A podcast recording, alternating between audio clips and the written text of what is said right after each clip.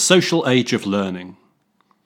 If we take a top level view of learning, we see that it's changed very significantly in the context of the social age, both individually and in the context of organisations. We see that increasingly the learning that we have is contextual, so it's more relevant to what we're doing and when we're doing it, and quite possibly who we are surrounded by whilst we do it. This contextual nature of learning means it's often more individualized. It takes place within communities, often communities of similar practice or similar interest. Much of it is devolved away from these formal monumental courses and programs into smaller chunks of learning delivered depending what you're doing, where you are, and quite possibly who you're surrounded by. We see increasingly that it's adaptive to the individual, although the promise of this, as offered by various technologies or services, quite often supersedes the reality. Uh, what we see on the negative side is that quite often learning is just broken down into smaller chunks, very often without consideration of how it all stitches together into an overarching development journey. We're clearly seeing the adoption of social or socially co creative approaches to learning at scale, but again in two forms. One which is driven by technology, which is often just a redistribution of content into channels which allow for comment, or truly social learning, which is engineered to be socially co creative. So, efforts where we see in the design of the learning, there are opportunities for people to curate, interpret, invest themselves within the content. The geolocation of learning is becoming a significant factor. So, what you need, where you need it, is important.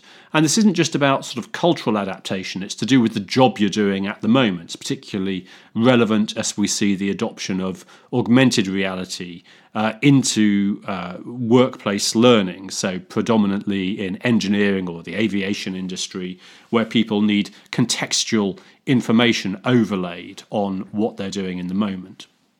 So, overall, we're seeing learning supporting agility rather than necessarily the, the primary purpose being to build knowledge. And that, that's probably right. It's a, a broader shift away from knowledge being power towards effectiveness being power. So, quite often, that knowledge won't be held by the individual, but will be held within a, a broader community. In fact, we could use that word tacit to describe it. The tacit knowledge of communities and individuals is becoming more important. So we see this overall tilt towards informal learning, tacit tribal types of knowledge, increasingly social, collaborative. There's another aspect which I think is very relevant, which is the way that much of the learning we do in the context of the social age subverts hierarchy. So it's quite often learning that we need to be more effective, but beyond any formal system. And that's always been the case, but it's historically been at a very local level. But now we're seeing that kind of learning being shared more broadly, typically not through formal channels, but through these side channels. So, democratized technology, enabling the flow and spread of slightly subversive but extremely useful knowledge at scale.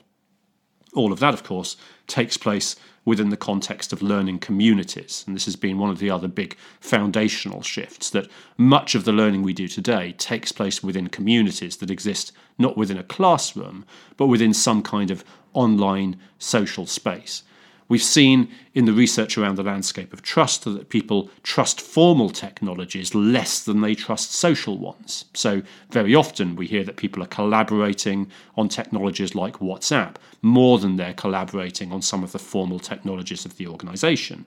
Not because they're trying to do bad things, but because they are trying to operate in learning spaces, spaces where they understand the community and how trust flows within it, where they can safely rehearse and prototype new behaviours.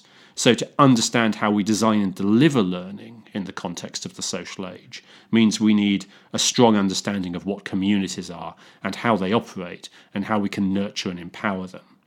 So, at the top level, we see that the notion of learning has moved away from being an organization curating a body of learning, building it into a course, and doing it to people. And we've seen knowledge becoming slightly less relevant against the context of sense making and meaning. You know, what does it mean and what do we do with it? So you could probably argue that there's a general shift towards practice.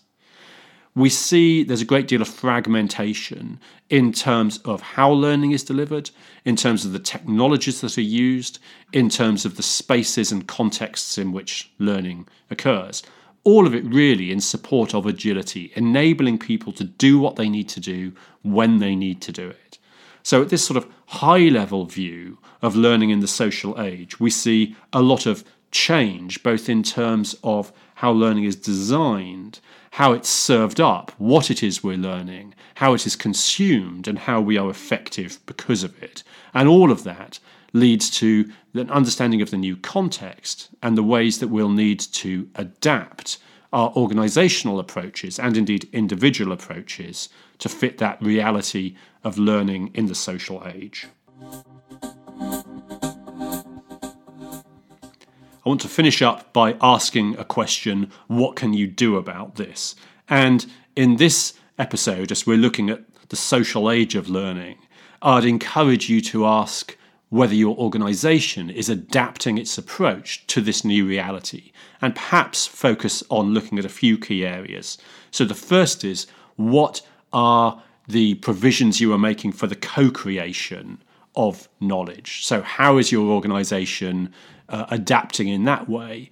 Is it relying on technology or are you focusing on specific skills around that? The second is to think about community. What support is there in place for community? And perhaps consider that in terms of resources and in terms of spaces.